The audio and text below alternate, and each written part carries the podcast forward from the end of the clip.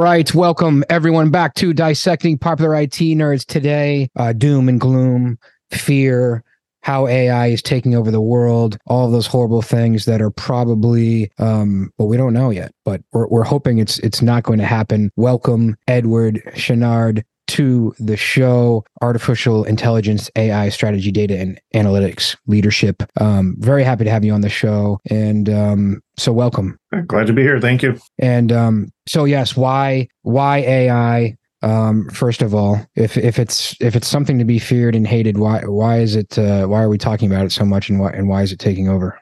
And has it taken over yet? Or is it kind of just in the joke stage? Oh, I don't think it's taken over yet. And I think calling it intelligence is still being a bit, uh, favorable to, towards it. Uh, I have an A I guy.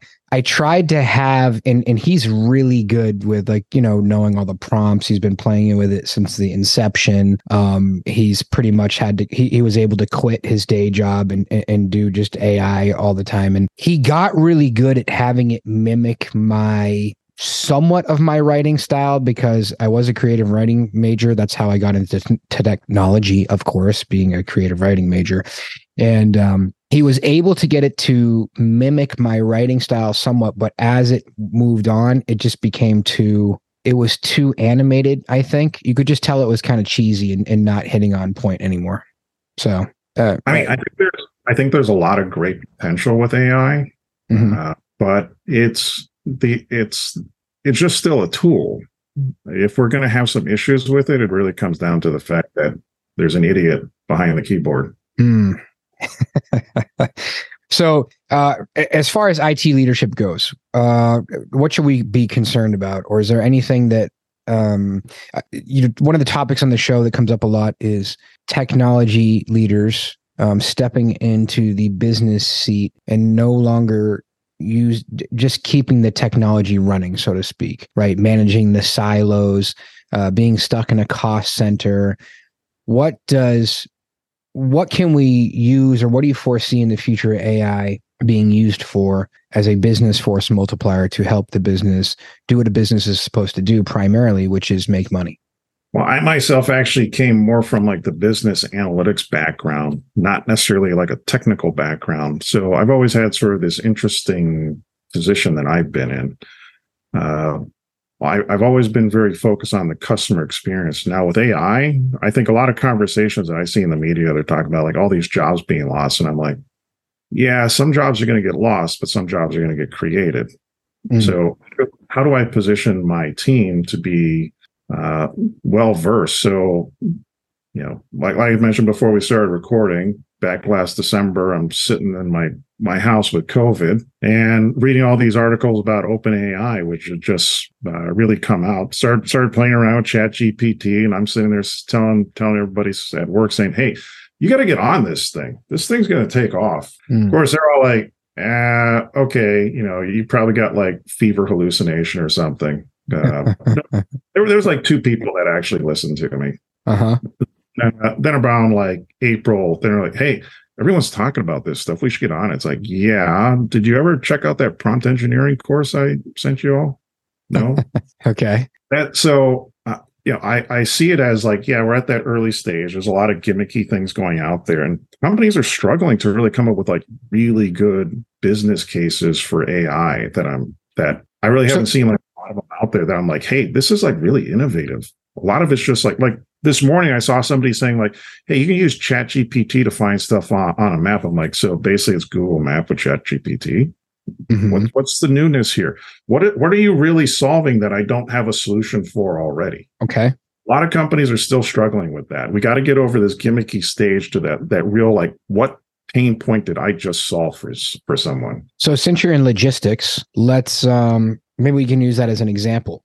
Do you have any ideas? So for, for people out there listening, logistics, we're talking about transportation. We're talking about those guys that drive those big trucks down the street, um, uh, independent truckers, truckers that work for a business. And it's kind of a, if you have a bunch of trucker friends like I do, which I just happen to have a bunch of trucker friends, then you know that they're constantly constantly complaining about load prices and gas prices going up. And even though COVID created a lot of demand, the gas prices went up, but the load prices didn't go up. And now they're not making any money anymore. And uh, they're pretty much looking for another job or a way to get out of the business. Or they've figured out, or if you talk to the right guy, he's figured out some little niche in the trucking business that makes more money than the others. Um, and you talk with the Home Depot guy that drops off your load at the house, and he's like, I love it. I just work, you know, local from, you know, Monday through Friday. So this is kind of the, that's on the trucker side of the business. Then on the, on the actual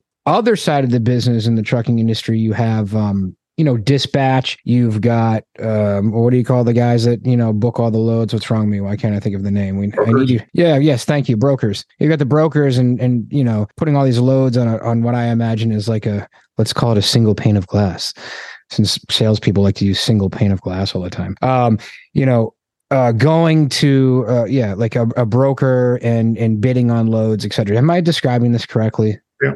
From someone, from a layman that's kind of in, kind of understands logistics. So how can A I make a difference in that world? Well, I was building out like a uh, logistics-based large language model. Now, a lot of people might be like, well, why does logistics need one? Well, logistics has a lot of like interesting terms that most people would be like, well, what's a reefer? What's a dry van? What's what's a re? What is a reefer? I do want to know what a reefer is. Refrigerated uh, trailer. Ah, that's a reefer. Reefer madness. Uh, and you know, when I, when I first got in the industry and I hear these guys talking about dry vans, and I'm sitting here picturing like a minivan, and I'm like, what the hell does that have to do with moving a bunch of pallets? But mm-hmm. no, that's like your typical forty foot tractor uh, trailer. Mm-hmm. And okay. so for like, that's called a dry. What's that called again? Dry van. Dry van. Is there a word for a flatbed? Well, flatbed. Okay. I don't know. Maybe there's a different you know, word. Like, what what is like, you know, optimization? Well, it depends what you're talking about, or pool distribution. Uh-huh. Uh, you know, what is drayage? You know, all these terms that somebody who's not, who's new to the industry is going to have to go out and learn. It's like, hey, if you had like a large language model that you could just use for like training, mm. that would be great. So that that's like an easy one, but now it's like... You've got me thinking here, but hold on, hold on. Don't go anywhere, because you got me thinking, because I've been in, obviously, telecom and technology and, you know, for twenty plus years, and I'm building a training program for entry-level people right now, and we're on the tail end of the entry-level program, and, and believe it or not, my my A I, my A I guy has been building most of it, but the one thing that we're trying to come up with is a huge glossary of terms that these people need to know. What would be your suggestion there? And it's not reefer, it's like, you know, it's M P L S, it's L O A, it's F O C date, F O C date, whatever. There's all these different, you know, terms and acronyms and insanity there. So, I mean, you know, uh, let's see, what else do we have? Demarcation, demarc point. We've got sixty-six block, numerous things like, you know, so what, what do we do there? Well, I think a lot of companies... Selfishly, they, I'm selfishly asking because I'm going to go have them do this after. A lot of companies, they, they probably have their own like terminology library. And if not, well, create a bot to go scrape the web. Mm. Or, you know, hey, hire somebody cheap to just like pull all these terms from, from the internet. Well, if we hire someone cheap, isn't that de- de- defeating the purpose of A I? Well, that's the funny thing. Uh, that that's what OpenAI does for their training, is hire a bunch of cheap people to help train the model. Hmm. You mean to start putting prompts in, try different things, that type of thing? Oh, yeah. That's like tuning, training it. So you, you want to have like a good database of like the terminology. And then, then you want to actually have like a list of questions. This is what we did, was like just went to the company, just said, hey, what are some questions that are kind of difficult the layman would not know that you would want to ask a tool? So mm. they, they give us like a bunch of questions, and we're just like going in, feeding the question. It's like, are we getting the right answer here? Yes, no. If not, how do we tune it? Uh-huh. How do we get to, to get that? Then it was oh. just like, how do we stop the hallucination? So it does, does it make stuff up? So then we put in like a graph database to add some rigidity to it. Two of those things together work. How did you do that? How did you add a database or uh, yeah? How did, so so? Well, first of all, the people person sounds interesting, but can you walk me through that? Like the the first section, which is have people feed it, you know, uh, prompts.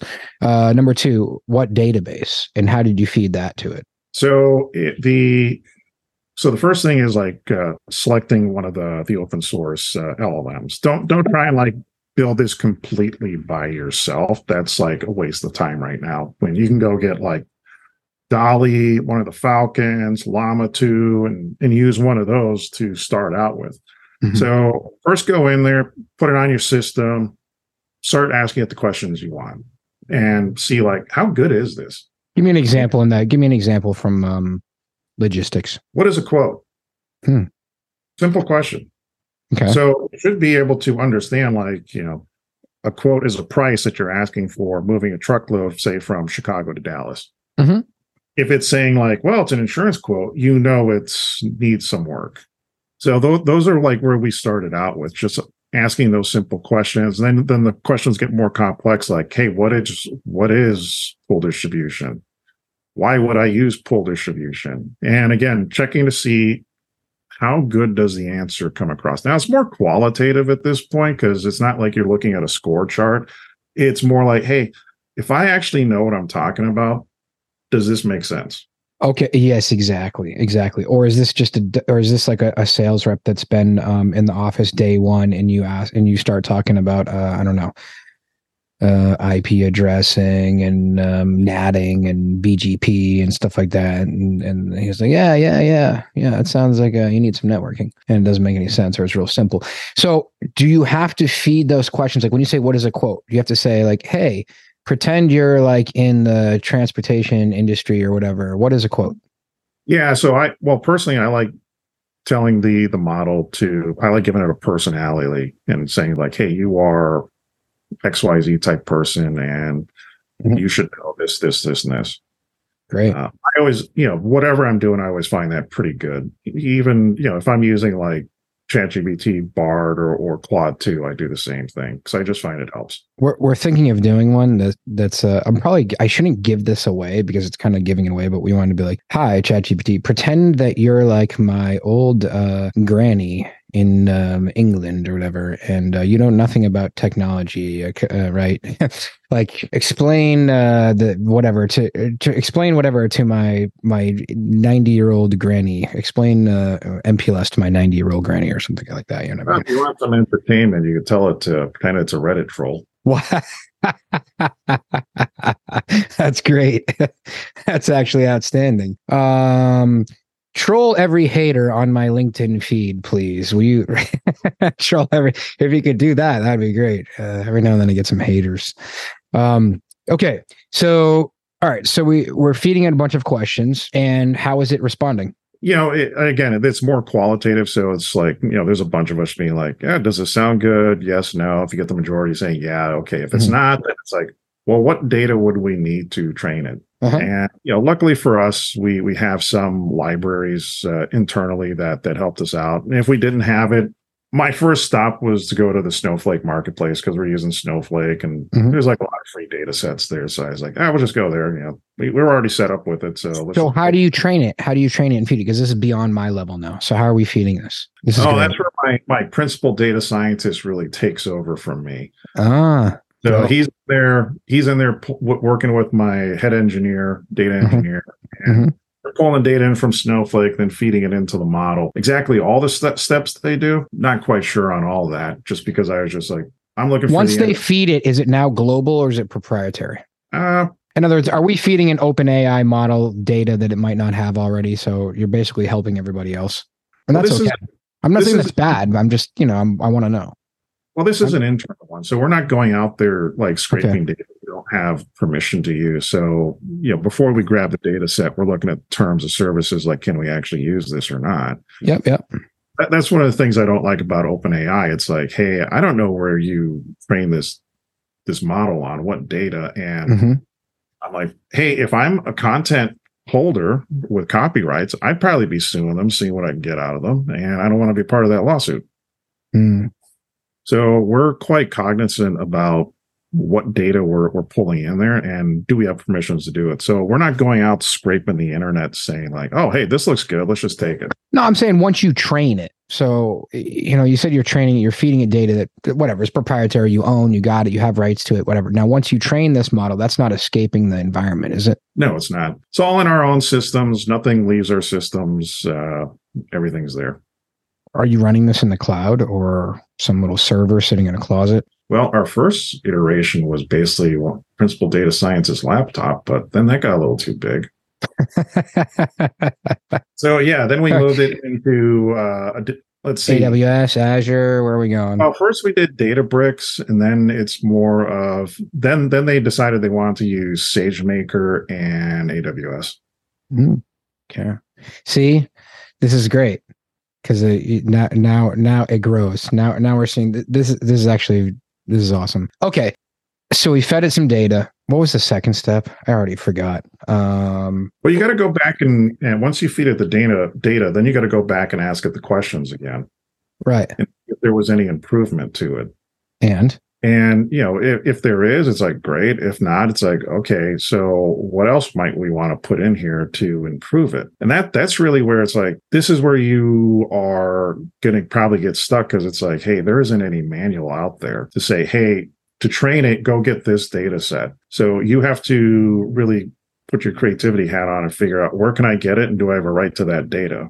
Now, if you're trying to be ethical in what you're doing, you want to make sure you have a right to that data. If you don't, well, you can deal with the consequences that probably will come with that. Because I think we're just at the beginning of the uh, all the legalities that are going to come up. So like when I started uh, ten years ago, well, ten plus years ago, doing big data and data science, Uh, at Best Buy, started that group there.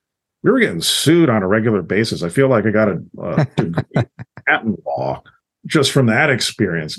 People yeah. were just, yeah, we're, you know, we think you're using it. We don't know if you are. And good documentation to say this. We never lost. A, well, we never went to, to court because in uh-huh. discovery we could show we never violated anyone's patent. Only once did we actually pay, and that's because legal said it's cheaper for us to pay them the twenty-five grand than to actually litigate it. Even and so, I was like, no, we didn't do anything wrong. Let's do it.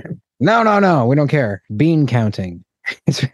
the so, well, that's a rabbit hole that I, I we we could go down. Maybe we'll save is like how, how does someone accuse you of of stealing data, anyways? Like in this model, and in this model, in this A I model, how would anyone ever know, anyways? Are they just guessing? Well, they, they, they, They accuse you. Yeah, they they basically just say, hey, we think you did it. And then you go through a discovery process where it's like, hey, open your books, show us how you came up with this. And it's the same thing I was dealing with ten years ago. It was like, hey, we think you violated our patent. Show us how you came up with this.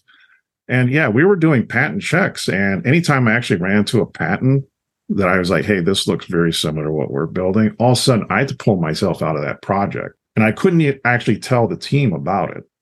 Hmm. So whenever I got pulled out, they knew I, I, I probably ran into something that if I was now in the mix, could have ran us afoul of something. Ah. Now, like what we're seeing with like... Uh, Edward's out. Keep going. yeah. And now what we're seeing with like ChatGPT, uh, uh, you know, you have these uh, content uh, creators that are accusing them of using their work and not uh, crediting them or paying them. And I'm like, hey, if you did, you should, because... I've written some stuff, and when somebody, you know, uses me as a source in like their book or paper, I get like a small check. I mean, it's not much, but I'm like, okay, you know, twenty-five bucks is twenty-five bucks. I'll take it. Mm. And I'm like, if they're making money off it, which they are, then yeah, they really should be compensating those content creators in some way. So how would someone be taking their content? Would they be feeding it just into the engine and just saying like, hey, we want to do I don't know, copywriting for this marketing program for blah, blah, blah, blah, blah. And here's the top five best copywriters in the business right now. Feed all that information to the A I and, and pop out something that's original, but not really original. Is that what you're talking about? Yeah. And, you know, the thing is like how these large language models work. I don't think they're really truly original. So let's say you've got somebody like, I, I don't know, we'll just take like Noam Chomsky. Yes. Uh, Write me something in Noam Chomsky style. Well, it's going to be truly one hundred percent original? Probably not. I mean, I'm, I would probably assume some of those sections are basically just plagiarism. Mm.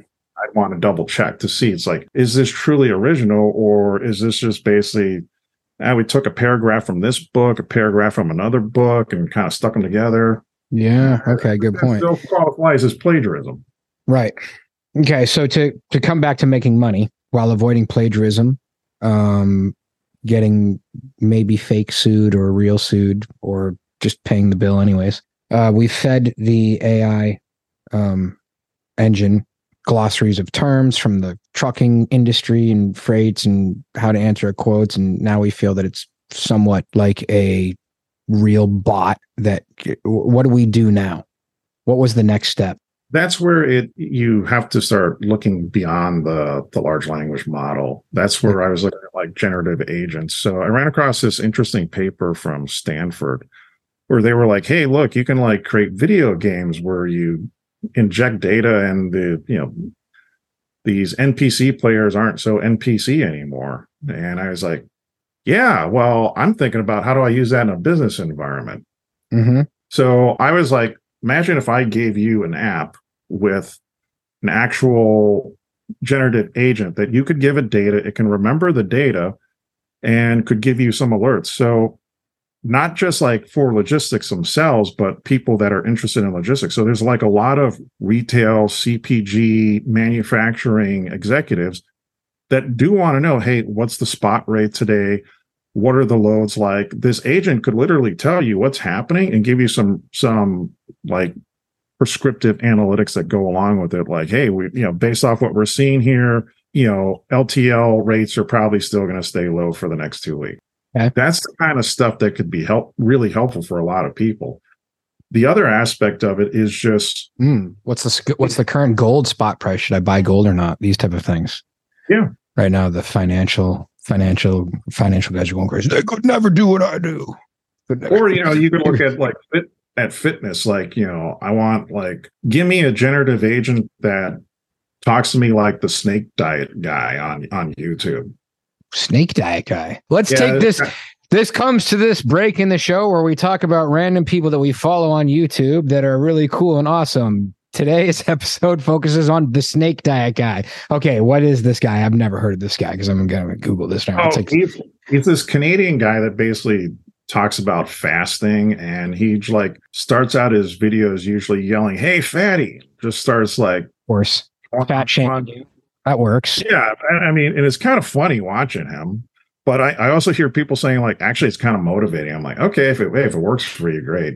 Snake Diet, lose thirty-five pounds in fifteen days. Okay, that's it. That's above the first teen. That's a, above the fifteen pounds. Okay, this diet fam claims eating like a snake can help you lose weight. Ah, I get it. That's the Snake Diet guy. So, uh, but I, applying that to A I, what would be cool is if we could feed the A I engine. Here's my D N A test results. Here's my blood work. Here's um, where I've lived in these zip codes for the last X Y Z number of years. I'm crediting uh, Mark Isaacson. Mark Isaacson, credit to this. He owns Village Green Apothecary, and he did my D N A testing, my blood testing, and he has an A P I into the, oh, what is that U S government industry where they map out? It's the E P A. So he does something really, really cool. He has, do your D N A testing, find out what your genetic genome markers are and all this other stuff, do your blood work, and then map, then take what your genetic code is and map it to where you've lived in a zip code and all the toxins that could be in the environment where you've lived over the last years, and then customize a diet to you, which I think is where we're going, because there is no snake yeah. diet, liver king, whatever, carnivore, keto, vegetarian, whatever it is, because everyone's body is different, right? So it's really not necessarily, and I learned that kind of the hard way last month, being in Morocco, because I was always kind of like, a, yeah, you know, vegetarianism, like, you know, uh, um, you know, vegetables. No, no, it's keto. It's like carnivore. And like, so all I did was eat fruits and vegetables for a month, and I didn't even really think about it and walk. And I came home and I thought the scale was broken. I lost fourteen pounds. I didn't even think about it. Anyways. But, you know, that that's the thing with A I. So that's why I'm very positive on it. I'm like, hey, look, we, we could go down this dystopian path where it's like monitors every little thing we do to squeeze every ounce of productivity out of us, and everyone's going to be like, life sucks. Or we can actually use this stuff to actually benefit people. This is where my personalization background comes in, because I was always like, I'm not selling products. I'm, I'm selling experiences that people want. Mm. And okay. the same thing with A I applies. It's like, I'm not here to sell you another Twinkie or iPod or whatever. Mm-hmm. I'm here to sell you an experience. What do you want to do? Mm. I mean, when I worked at Best Buy selling electronics, I always like, nobody comes to our store to buy a, a an Xbox just to have it sit in their living room and say, hey, look, I got an Xbox. Mm-hmm. Some guy in his twenties thinking about playing Call of Duty or, you know, Madden mm-hmm. against his friends. Mm-hmm. Mom on a snow day is thinking about keeping her kids contained so they don't tear the house apart. Mm. Buying an experience. With A I, you're buying an experience as well. So if I'm if I'm a logistics manager, what am I trying to do? I want something that's going to solve my pain points, make me look good to my boss. I'm not necessarily buying quotes. And if I'm a if I'm a consumer, well, what am I doing? Am I trying to lose weight? Am I trying to have the uh, an ideal vacation? Am I looking for somewhere new to go eat or some cool new song? Or am I just looking to have like a little digital chat buddy that I text with when I'm on the bus going home? Hmm. Those are all experiences. If you focus on the experience and the pain points that you solve for people, this stuff works really well. But if you want to create the just track everybody for productivity, everyone's mm. going to hate it. Let's finish the um, let's finish the logistics example. So where were we going with that? Once we fed this all, how do we feed this? Exp- so I guess you told me, like you say, so we got executives that can use a um, like a chat bot application to give you spot prices and stuff like that. How can we generate more business if we're a broker? Or how can we take it to the next level? How can we take about, the business?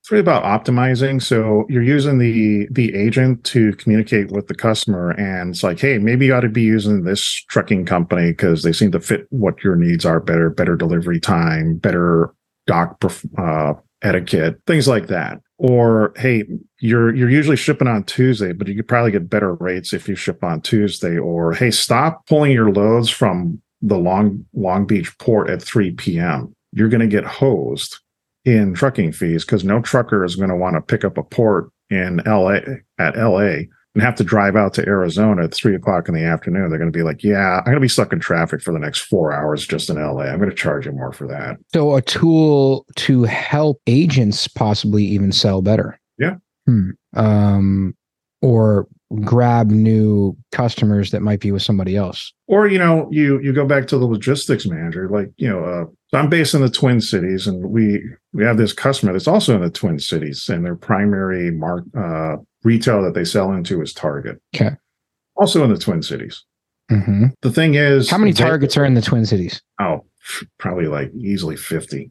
Okay. I think every suburb has at least one. Okay. Uh, so if I had an agent for them that helped them figure out how to communicate better with Target, because they're they're a small fry uh, in terms of like Target's, uh, you know, who they deal with. Right. But so they need to figure out, how do they get Target's attention? What What's the right information to talk about when they talk to Target so they can actually get Target to pick up the phone?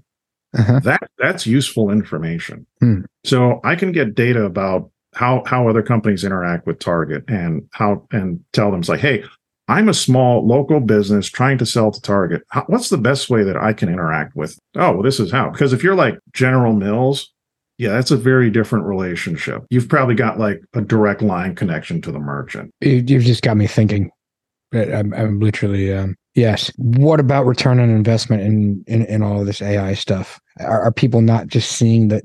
Is there just no numbers to crunch yet? Or what? Where's their, yeah, the, are they just not seeing it or what? Yeah, I mean, that's the issue I ran into. It was like, oh, well, I read it takes like, you know, hundreds of thousands to set up an L L M. And I'm like, no, it took us two grand. Hmm. I'll pay you two grand plus an extra four, plus an extra four thousand to bill it for. We just got to figure out something. What do what do we want to do for Dissecting Popular I T Nerds? Let's just do this as a test for Dissecting Popular I T Nerds. You know, yeah, we, what what tool could we do for I T directors? What what can Dissecting Popular I T Nerds invest into the marketplace as a tool for I T directors? What could we do for them? Leadership, how to speak to my, how do I talk to my C E O and sell him this forklift that's, uh, I don't know, one hundred thousand dollars over budget? Uh, let's see what else we would do. Um, what uh, top security products uh, should I be using right now? Or who's getting hacked the most? I mean, the, the, this, the possibilities are probably endless. Yeah. I mean, like if I take like engineering groups that I've dealt with, you know, they usually come with metrics like, hey, our uptime is this. And yeah, uh, this is how K P Is. Yeah. This is how how many uh, story points we dedicated to to new projects. Here's what we dedicated to bugs, and it's like, mm-hmm. oh, okay, that, that's somewhat interesting, but can you bottom line it for it for it for me? I don't mm-hmm. really understand like what's the connection here to revenue and mm-hmm. profits, oh. and that's like um, I don't know. I got this from I got this from Datadog. This is what it told me, huh. and you know, a great example, like when I was working at Target. Uh, So I was I was working for this guy who was who liked to be very technical. So we're going in and talk to the you know the S V P of marketing, and he's like, "I'm going to handle it." We walk in there, the guy's like, you got fifteen minutes. My boss is like, yeah, so we're building this with Scala and we're building this other thing with Python. And, we're, you know, we're we're using Agile on this project. And the guy's just sitting there like, yeah, yeah, looking at his watch. And I, I just go, so for this project, we're going to take the conversion rate, which is typically a two percent, and bring it up to five percent. And for this other one, that's typically a three, we're taking it up to seven. He goes, hold on. Calls in a bunch of other guys. That fifteen minute meeting went for an hour and a half. Ah. Because now I'm talking what he wants to hear. Conversion, cool. You know, average order basket, time on the site, how much of our marketing spend is going towards this. He didn't care what, what programming language we were using. It, it was like nothing to him. He wanted to see dollars and cents. Golden. Golden advice for everyone out there listening. Absolutely golden advice. Um, how do you make someone that speaks like the data nerd that's like really excited about himself and how smart he is and talk about all these programs and Python and everything speak like what you just did? Oh, hold on. That's like, that's like, uh, yeah, yeah, please pull that book off the shelf.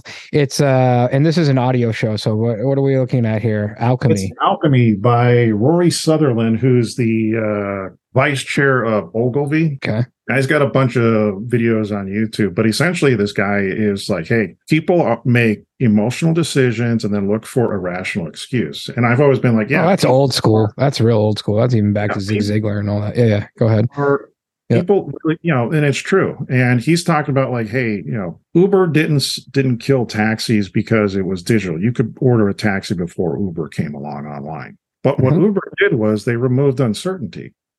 So I could see the car, the driver. I got an E T A, and I see the little map. Just literally walk out of my hotel, and there I am. The uncertainty removal is really the thing. And that's that's the same thing, that sometimes you have to remove the uncertainty for people and just speak their language. Uh, but that doesn't always work because, again, people are irrational. And you know, sometimes they'll just be like, no, nah, I, I need a sure bet. It's like, well, then you're in the wrong business. Go work in government, I guess. Go work at the D M V. Remove the uncertainty. Remove the uncertainty. That's uh, that's the highlight. That's the highlight of this entire conversation for any I T director out there listening. How do we remove that? Uh, then go ahead. Remove the uncertainty for Chat G- ChatGPT. That's what we have to do then. I'm going to throw that back in you. The irony of this whole thing is remove the uncertainty for Well, Chat it's the G P T. uncertainty. It's the uncertainty in the customer experience. But as you're building these things, like as I was just going through, and I was just like, hey, you know, they're like, this is. This has risk. I'm like, hey, getting up in the morning has risk. I'm sorry, but that's life. I don't mind risk. I'm comfortable with risk because I understand that's how innovation happens. And I just look at this space and I'm saying, like, I go back and I look at the big data, data science time. So I was building out the data science team at Best Buy back in two thousand eleven.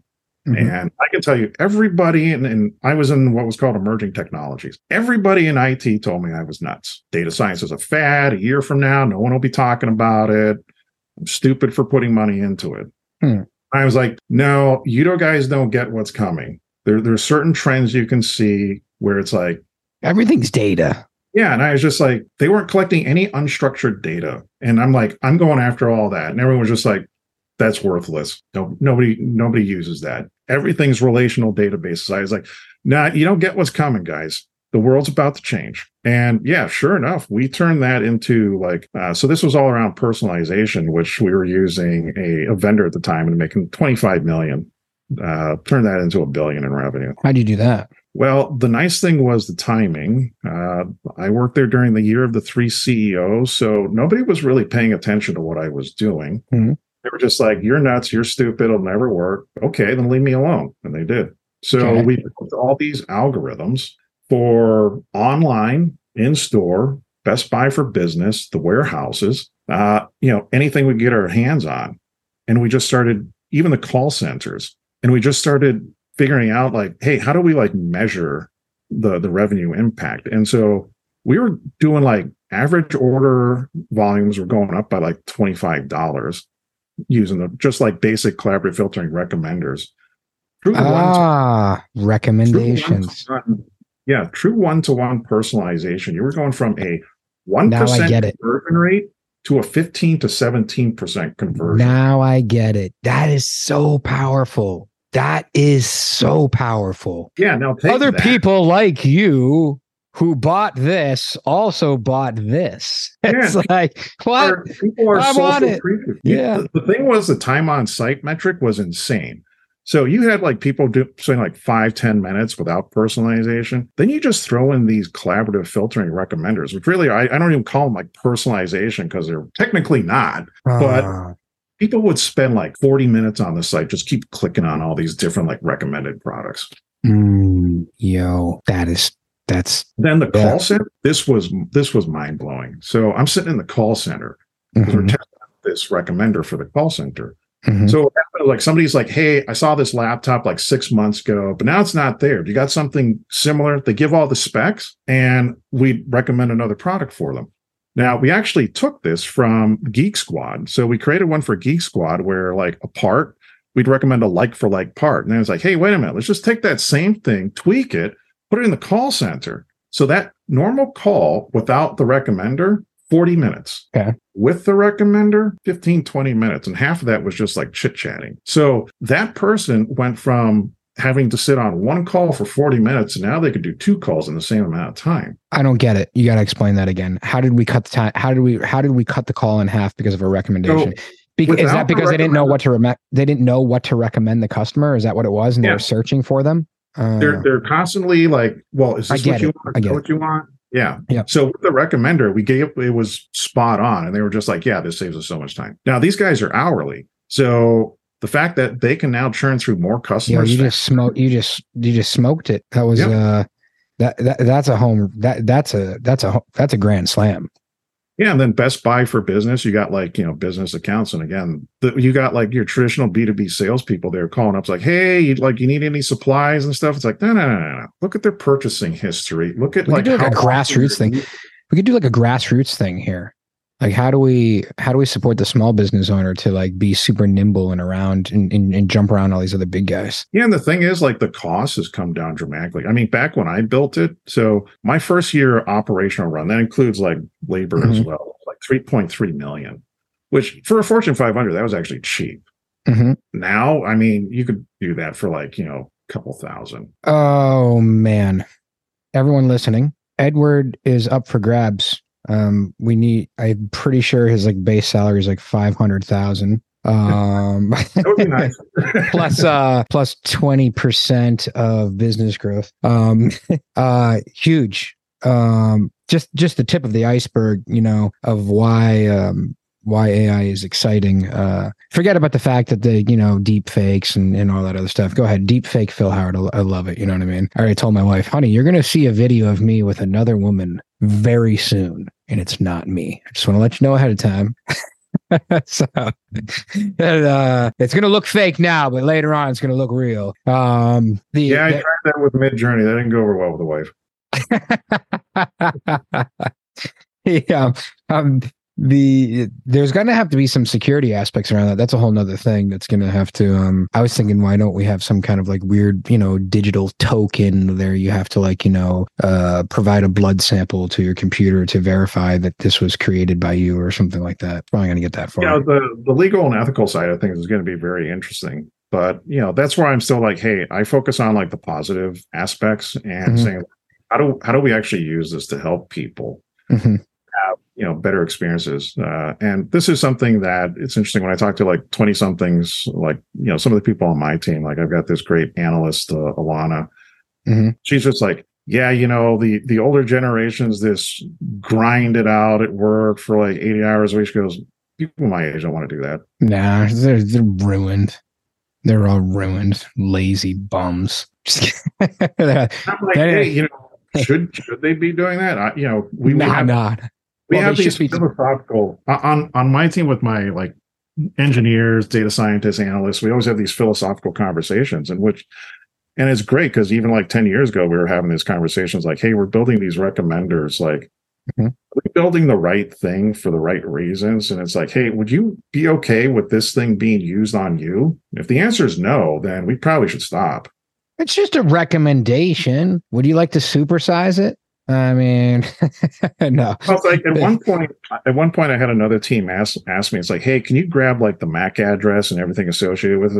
Like, I can, but I'm not going to. Yeah, yeah, yeah, yeah. Uh, it's that like that article that came out of on Zoom Communications the other day when they updated their um they updated their terms of service that it was like, by clicking here or something, like, you agree that we can use, like, you know, camera feeds, data, everything about you, and feed it into an A I engine. And, you know, is like, you know, very, very wrong. Well, and that's where I think it's going to get interesting, because I, and I, they're recording I, this right now. They're recording. Go ahead. I, I think people really need to uh, push back and say, like, hey, it's actually my data. I'm letting mm-hmm. you use it mm-hmm. to help me get something out of it, and I'll pay you if you give me a good service, but it's still my data. That's kind of cool. Uh, yeah. How can we personalize our data? How can we take back the power and put a price tag on every human being um, and attach it to their, how can we put a price tag on every human being and attach it to their social security number? And can we go down that, uh, um, uh, what we usually have this, like, you know, uh conspiracy theory part of the show, and I have a friend that's like, you know what, they use your your social security, you're really owned by the United States, and, you know, all this type so, of stuff. So uh Doc Searles, uh, he was one of the Clue Train Manifesto authors. He came out with a book uh called The Intention Economy, and there's a more technical book but written by a professor from University of Utah called The The Live Web. Mm-hmm. So the two of them are really kind of companion books, but in there Doc was talking about Uh, a personal cloud concept. Yeah. And like around twenty thirteen, it got a little bit of traction, but really fizzled out. And I was just like, hey, this might be a really good idea in retail, but I don't see any of the retailers would actually build this because they all don't trust each other to share the data. So it would probably have to be somebody outside of retail. Essentially, you have your own data locked up in this personal cloud, and you can say, hey, I want to lose some weight. What, what do I need to lose some weight? Like, here's like what, I, what I'm thinking of doing. It's like, oh, you probably need some shoes. You're going to need some gym clothes, water bottle. All right. Go to go Target, out. Go here. Yeah, go out there. Get me some bids on this stuff. Isn't that so what that Amazon would, is? Well, it would go to like Amazon, Target, yeah. Walmart, and like see like, hey, who's got the best price? And I was like, it, it's a good idea, but I just I, I always saw like the retailers will probably really push back on this. Well, it's a race to, as they like to say, it's a race. It would become a race to the bottom, but well, it's kind of already going on. Yeah, the thing that I was I liked about it was it's going to protect the the data of the individual a bit more, because I do think companies really do sometimes take a little bit too much advantage of that. Uh, this has been very inspiring for me. I'm definitely thinking of how to selfishly use this to my own advantage and um, take advantage of all the data out there, and then make many suggestions, um, many uh, suggested buys to people somehow, somewhere. This is great. Well, there's lots to there's there's lots to do. It's it's uh, like I said, if we look at it from a positive perspective, I think A I, especially merged with personalization, would be absolutely amazing. The funny thing is, in the B two B world, they do very little personalization. But it's actually, it's easier because you often know the intent of the customer. Whereas in the consumer space, somebody walks into a, a Target and they walk out, you have no idea why they even got went in there in the first place. It's so sad. It's so sad. It's true. The and I kind of just throw my hands up in the air. I was like, what do you expect? I mean, these people are like hourly workers. What do they care? Like, you know, I I actually expect people to be, if, if I run into an employee in any retail establishment that's actually enthusiastic and personal and everything, I'm like, th- th- this person's going somewhere. Well, like when I worked at uh, Target, the interesting thing was they didn't actually know who was in the store. They only registered you as a customer when you actually went to the register. So there was no light beam like tracking the how many people walk out of the store. Yeah, yeah. Like if you go to a Best Buy, you'll see the employees walk through the exit because there isn't a light bar there. There is on the entrance. They're they're tracking like how many people come in. Mm, yeah, it's um. So in the B two B space, it is very kind of impersonal. Like so, so there is a lot to be. Um, uh, there's a lot of low hanging fruit. Is what you're saying. Yep. There's a lot to be done, and you are the guy uh, to get that done. To get that done, um, Edward Chenard, thank you very much for being on the show today. It has been a pleasure. Um, it, it certainly got my mind uh, thinking about many different things that uh, probably we should be doing here on Dissecting Popular I T Nerds, and uh, it's um, it's exciting. I think it's not something to be feared, uh, but then again, that's coming from you know. Um, I guess an ex-marketing guy, data science guy versus a, um, you know, the guy that's building the machine out there and probably worried that it's going to um, kill everybody in the future. Well, probably the, uh, like I, I've, I've, cause I've heard people say, well, A I is going to be more efficient. I was like, well, if you, t- yeah, I mean, but if you tell it to do something stupid, it's going to do it efficiently, but it's still going to do something stupid. Yeah. Yeah. Yeah. Well, thank you, sir. Um, any final words of wisdom? Uh, yeah, it's just stay positive on it. I mean, I think we're at the start of something that's really exciting, and it's the time to shape it the way you want it to be. Don't let somebody else tell you how it's going to be. Yeah. And with that being said, look forward to, uh, I am going to have my data uh, science uh, PhD friend on the show um, in the next couple of weeks. And he is a, a, a fully one hundred ten percent doom and gloom. We need to do everything we can to protect the world on this. So look forward to that showing that show coming up. Thank you everyone for listening to Dissecting Popular I T Nerds.